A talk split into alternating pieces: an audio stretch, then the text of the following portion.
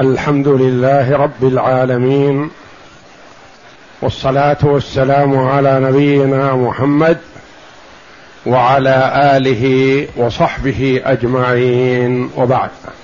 بسم الله الرحمن الرحيم. الحمد لله رب العالمين والصلاة والسلام على أشرف الأنبياء والمرسلين نبينا محمد وعلى آله وصحبه أجمعين. قال المؤلف رحمه الله تعالى باب ميراث الجد والإخوة. نعم.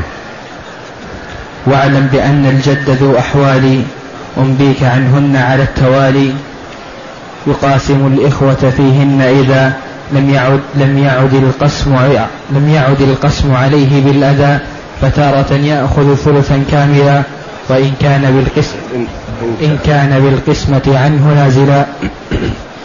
إن لم يكن هناك ذو سهام فاقنع بإيضاحي عن استفهام. بركة.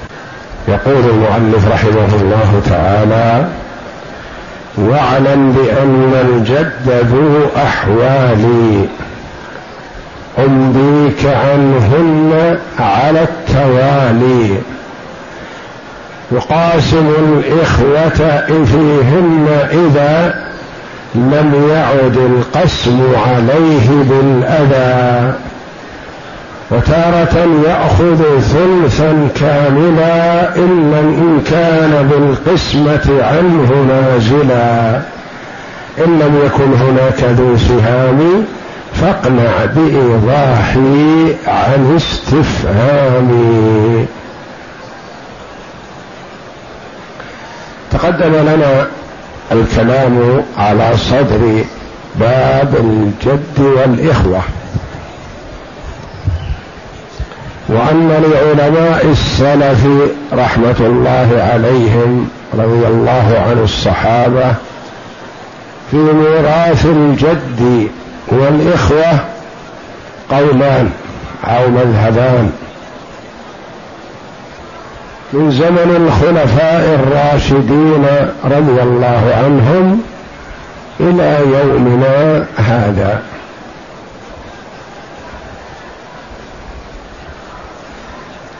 المذهب الأول والقول الأول منسوب لأبي بكر الصديق رضي الله عنه ومعه عدد من الصحابة رضي الله عنهم منهم ابن عباس حبر هذه الأمة وترجمان القرآن بان الجد يحجب الإخوة. فلا يرث الإخوة مع الجد شيئا. كما لا يرث أبناء الإبن مع الإبن شيئا. فينزلون أبا الأب منزلة الأب. كما ينزلون الإب الإبن منزل ينزلون ابن الإبن مع بمنزلة الإبن عند فقده. وهنا على هذا المذهب لا باب ولا ميراث للإخوة مع الجد.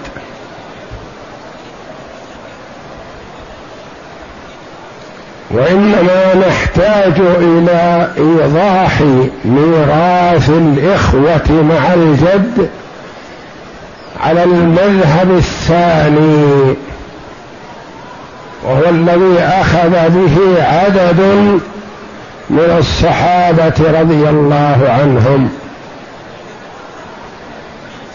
ومنهم زيد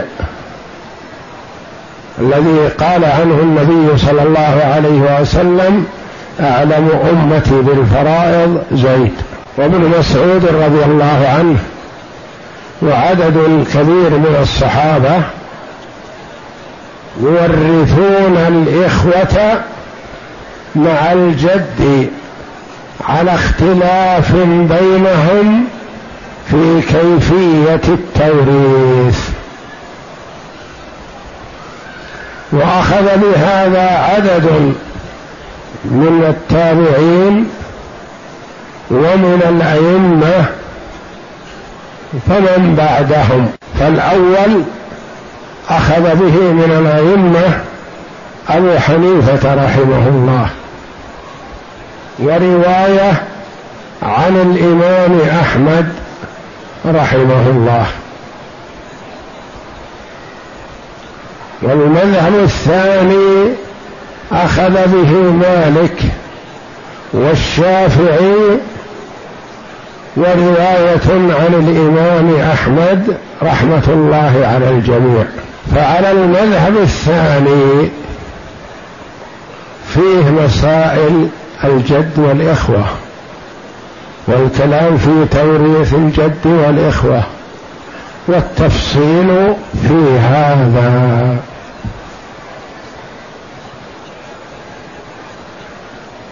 والتبويب هنا باب الجد والإخوة على مذهب من؟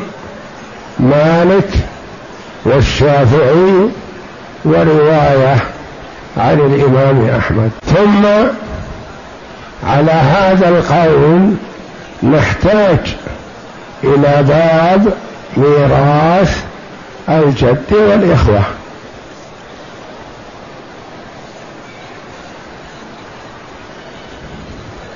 فإذا وجد الجد والإخوة ورأى الحاكم القسمة بينهم على مذهب الأئمة الثلاثة مالك والشافعي وأحمد.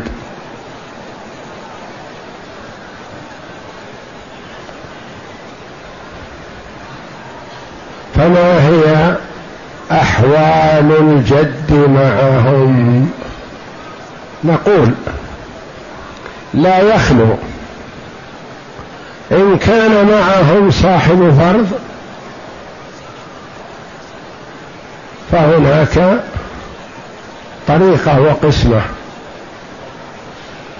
لم يكن معهم صاحب فرض طريقة أخرى وقسمة أخرى.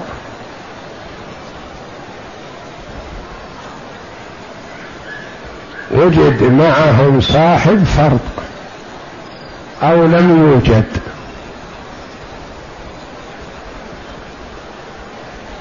الحال الأولى عدم وجود صاحب فرض معهم. يعني ما وجد عندنا إلا جد وإخوة. الحالة الثانية ستأتي إن شاء الله بتفصيلها يوجد معهم أم يوجد معهم جدة يوجد معهم بنت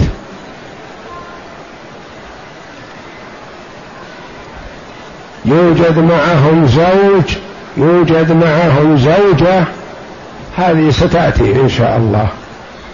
اليوم سنعرف إن شاء الله ما إذا وجد الجد والإخوة وليس معهم صاحب فرد.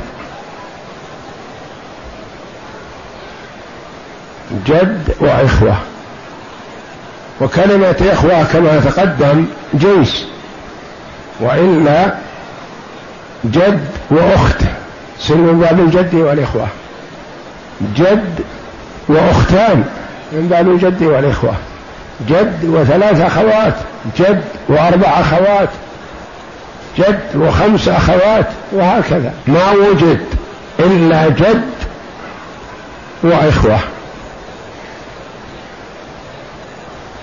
فيتأتى على هذا ثلاث حالات ويخير الجد بين اثنتين. الثالثة ما فيها خيار جد وإخوة فقط.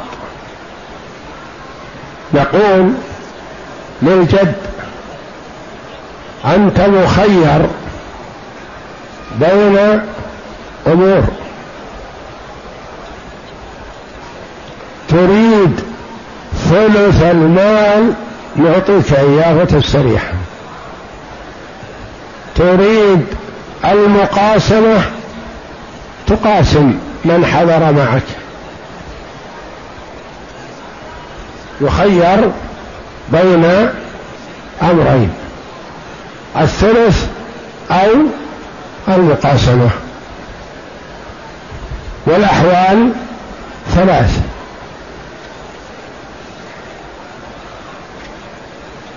الثلث أحظ له. المقاسمة أحظ له. يستوي له الأمران الثلث والمقاسمة جاء إليك وذمنك جعلها في ذمتك. قال أنا أريد أن تختار لي الأحب. فبصفتك طالب علم عرفت قسمة الفرائض يجب عليك أن تنصح له ولا تغشه. ولو أنك أنت أحد الإخوة. يجوز أن يستفتي أحد الإخوة. فيجب على من استفتي واستنصح أن ينصح. وإذا استنصحك أخاك فانصح له. تارة تكون المقاسمة أحظ للجد وتارة يكون الثلث أحظ للجد وتارة يستوي له الأمران. متى ترى له أن يختار المقاسمة؟ تقول إذا كان الإخوة أقل من مثليه فالمقاسمة خير له. إذا كان الإخوة أكثر من مثليه فثلث المال أحب له. إذا كان الإخوة مثليه استوى له الأمران. الإخوة يبدأون من أخت واحدة وينتهون بلا حصر تكون المقاسمة له خير إذا كانوا أقل من مثليه لأنه سيأخذ الثلث وزيادة ابدأ بالإخوة واحد واحد. أخت واحدة. أيهما حضن الجد؟ المقاسمة. لأنه سيأخذ سهمين وتأخذ سهم هي فيأخذ ثلثين. وهي كلها ثلث. هذه وحدة. أخ. أيهما أحد الجد؟ المقاسمة لأنه سيأخذ نصف والأخ نصف.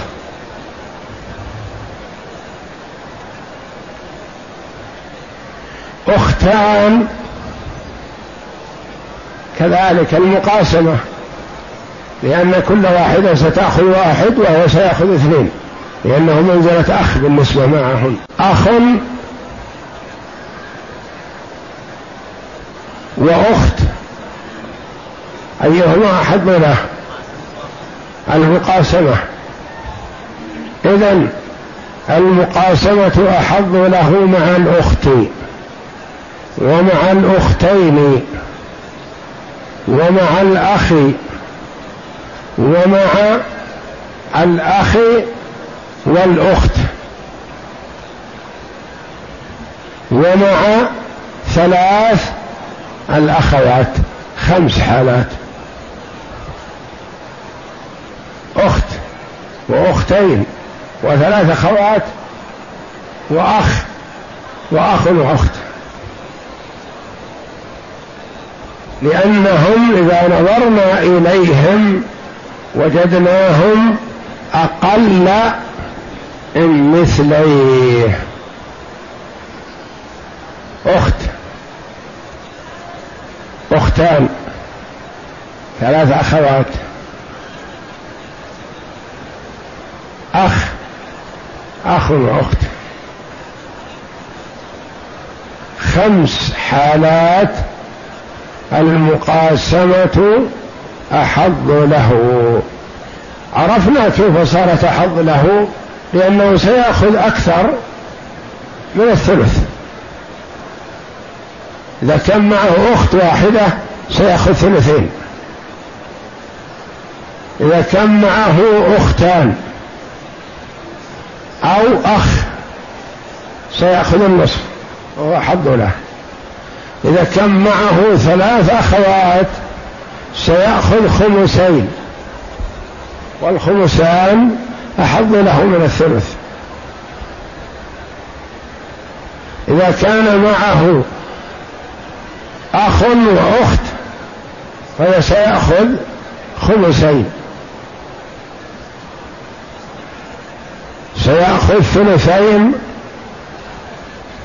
أو نصف أو خمسين. سيأخذ النصف مع الأختين ومع الأخ. وسيأخذ الخمسين مع الأخ والأخت ومع ثلاث الأخوات. وسيأخذ الثلثين مع الأخت الواحدة. هذه حالة من حالات الجد والإخوة إذا لم يكن معهم صاحب فرض. والحالات ثلاث هذه واحدة. الثانية أن يستوي له المقاسمة والثلث. وهذه ضابطها إذا كانوا مثليه لا أقل ولا أكثر. ما هي صور كونهم مثليه؟ كم؟ ثلاث.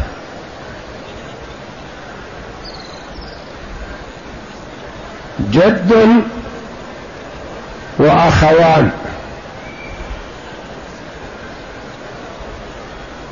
جد وأخ وأختان. جد وأربع أخوات.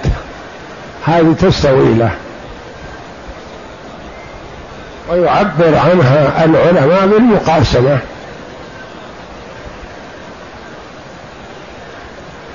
لأنه إن قاسم أخذ الثلث. وإن أخذ الثلث فرضا هو هو لا يزيد ولا ينقص. جد وأخوان له الثلث ولكل واحد الثلث.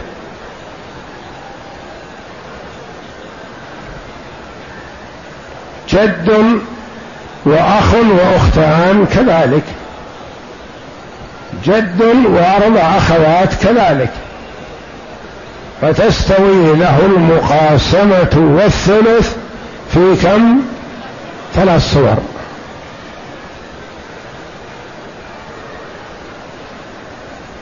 إذا كان الإخوة مثليه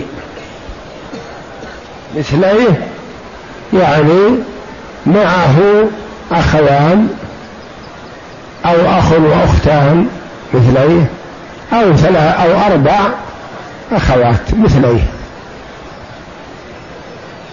لأن الأختين برأس واحد مقابل الجد. الأولى خمس صور والثانية ثلاث صور. الحال الثالثة أن يكون ثلث المال أحل له. لا يقاسم. متى؟ إذا كان الإخوة أكثر من مثليه. وهذه تنحصر؟ لا ما تنحصر. أكثر من مثليه إلى مئة.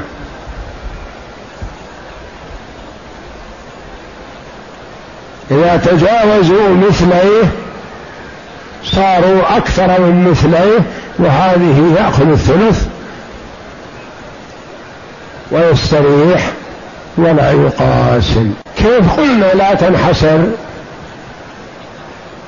نعم ما تنحصر لأن نقول جد وثلاثة إخوة جد وأخوان وأخت جد وست أخوات جد وخمس أخوات جد وأربعة إخوة وخمسة إخوة وعشرة إخوة وعشرين أخ ما تنحصر. ما دام أكثر من مثليه فلا تنحصر. تنحصر إذا كانوا أقل من مثليه بخمس صور. إذا كانوا مثليه بثلاث صور فقط. ما لا ينحصر ما له حد. جد ومائة أخ. ممكن. جد ومائة أخ.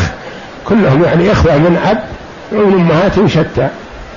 ومن حرائر وإماء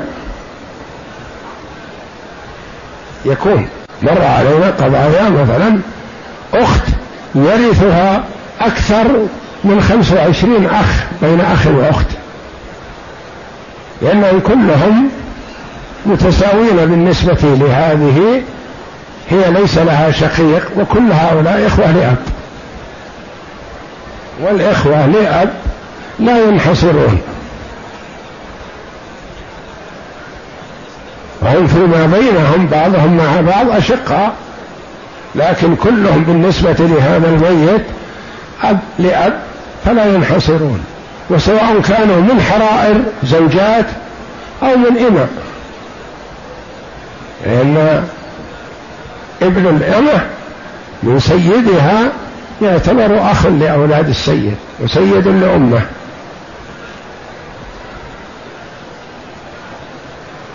إذا عرفنا الحال الأولى إذا لم يكن معهم صاحب فرض. فنقول للجد لك معهم ثلاث حالات.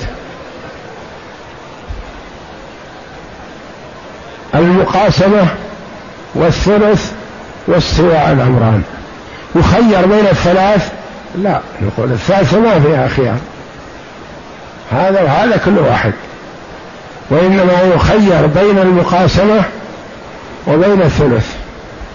يقول بالله عليك ماذا أختار أنا سأذهب الآن إلى القاضي والقاضي سيخيرني وربما لا يجعل لي خيار فيما بعد. فماذا؟ تقول له كلمة مختصرة إن كان الإخوة والأخوات أقل من مثليك فاختر المقاسمة لأنك تكسب. وإن كانوا أكثر من مثليك فاختر الثلث أريح لك وإن كانوا مثليك فالمسألة كل واحد الثلث أو المقاسمة. لا يقال فيها خيار. عرفنا هذه إن شاء الله. والدرس القادم إن شاء الله. فيما إذا كان معهم صاحب فرد. ويتصور أن يكون معهم صاحب نصف وصاحب ربع وصاحب سدس وصاحب ربع وسدس. أصحاب ربع وسدس. هذا الذي يمكن أن تكون معهم. لأن الربع والنصف لا يجتمعان. والثلث ما يتأتى معهم لأن الثلث يكون للأم والأم إذا كانوا مع الجد إخوة معنى يحجبونها من الثلث إلى السدس. وإذا كان معهم معصب أقرب منهم أسقطهم ولم يجعل لهم خيار. يأخذ الجد نصيبه والإخوة لا ميراث لهم مع الإبن ولا مع ابن الإبن. وإن نزل عرفنا الآن في المسألة مذهبين التشريك والحجب. يحجب الإخوة بالجد أو يشرك بين الإخوة والجد. والتشريك لا يخلو من حالين إما أن يكون معهم صاحب فرض أو لا يكون معهم صاحب فرض. فإن كان معهم صاحب فرض فالأحوال ثلاثة المقاسمة والثلث واستواء الأمران يستوي الأمران. ويخير الجد بين المقاسمة أو أو الثلث. أقرأ. أقول للجد مع الإخوة أربعة أحوال. حال يقاسم فيها الإخوة وجوبا وحال يفرض له فيها ثلث المال وحال يفرض له فيها ثلث الباقي بعد أصحاب الفروض. مزج المؤلف رحمه الله حال ما إذا وجد معهم صاحب فرض وإذا لم يوجد معهم صاحب فرض قال أربع. ونحن قسمناها قلنا حالتين. حالة معهم صاحب فرض وحالة ليس معهم صاحب فرض. فإذا لم يكن معهم صاحب فرض فهو مخير بين ثلا له ثلاثة أحوال. مخير بين أمرين منهما. ثلاثة أحوال المقاسمة والثلث الأمرين. فيخير بين المقاسمة أو الثلث. واستواء الأمرين لا خيار فيه. نعم. وحال يفرض له فيها سدس المال. ثلث المال إذا لم يكن معه صاحب فرض. نعم. الحالة الأولى. فيقاسم الإخوة كأخ منهم بشرط ألا, ألا تنقصه المقاسمة عن الفرض وهو ثلث المال. إن لم يكن معهم صاحب فرض فإن كان معهم صاحب فرض قاسم الإخوة ما لم تنقصه المقاسمة عن ثلث الباقي. إذا كان معهم صاحب فرض فهذا سيأتي وهو مخير بين ثلث الباقي وبين المقاسمة وبين سدس المال. هذا موضوع آخر إن شاء الله. وتجزئته هكذا أسهل للإحاطة به. لم يكن معه صاحب فرض يكون ثلاث حالات. المقاسمة والثلث واستواء الأمرين. ويختار المقاسمة إذا كانوا أقل من مثليه. ويختار الثلث إذا كانوا أكثر من مثليه. ويستوي الأمران له إذا كانوا مثليه. وهذا هو المراد بقوله إذ لم يعد القسم عليه بالأذى بأن حصل له بالمقاسمة مثل ما يحصل له بالفرض أو أكثر من الفرض كجد وأخوين وكجد وأخ فيقاسم فيهما فيحصل له في الصورة الأولى الثلث وفي الثانية النصف وهو أكثر من الثلث وكأم وجد وأخ فللأم الثلث وللجد نصف الباقي مقاسمة كالأخ وذلك ثلث وذلك ثلث جميع المال. وهو خير له من ثلث الباقي بعد فرض الأم ومن سدس الجميع. وكزوج وجد وأخوين فيقاسم الأخوين في الباقي بعد فرض الزوج فيحصل له مثل ثلث الباقي. هذا خرج إلى ما إذا كان معهم صاحب فرض. اقسم. هلك هالك عن جد وأخت أقسم على مذهب أبي حنيفة والرواية الأخرى عن الإمام أحمد. المال للجد ولا شيء للأخت. اقسم على مذهب الإمامين مالك والشافعي والرواية عن أحمد. المسألة من ثلاثة. للجد اثنان وللأخت واحد. المقاسمة أحظ له.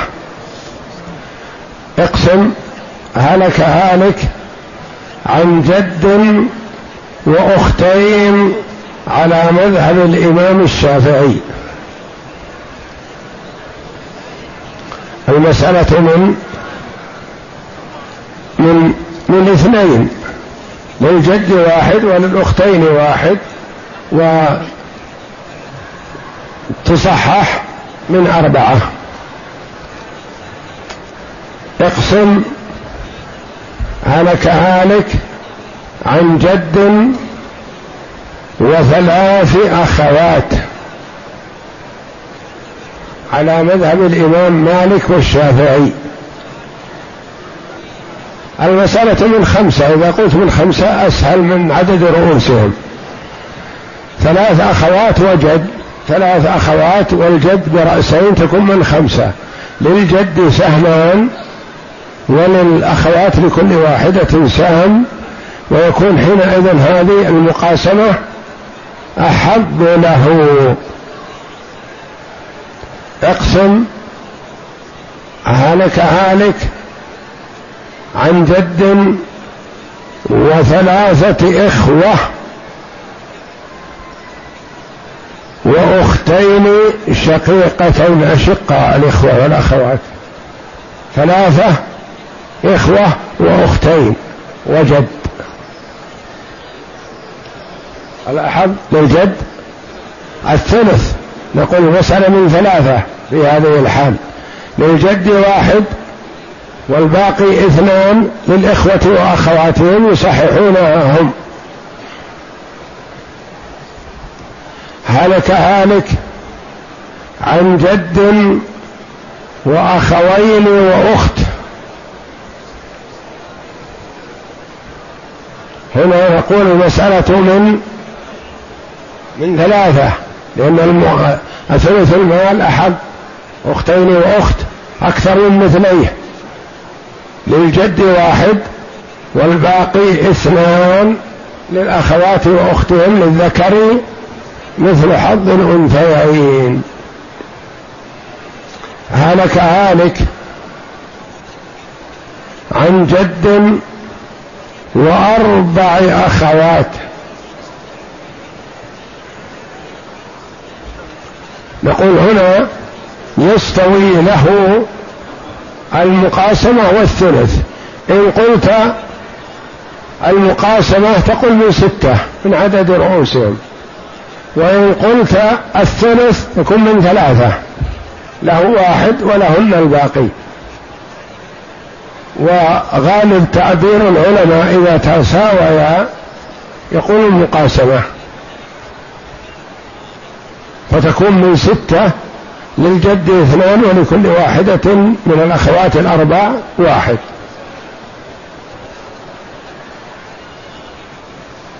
هلك هالك عن جد وعشرة أخوات وعشر أخوات وعشرة إخوة.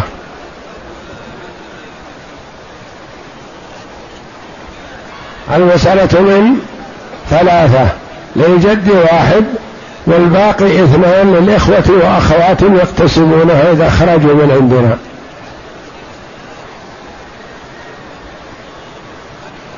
هلك هالك عن جد وسبع أخوات.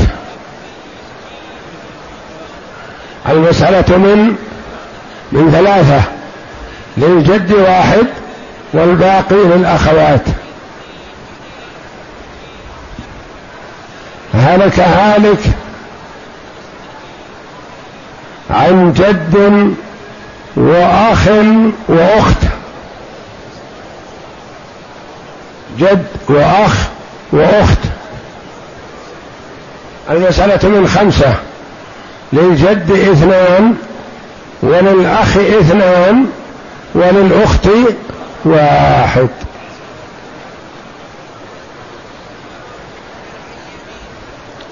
عرفنا ما إذا كانوا متساويين. جد وأخوان جد وأخ وأختان. جد وأربع أخوات هؤلاء بالسوية ويعبر عنها بالمقاسمة من عدد رؤوسهم. إذا كانوا أقل من مثليه فيقاسمهم أحد له لأنه سيأخذ النصف أو الثلثين أو الخمسين.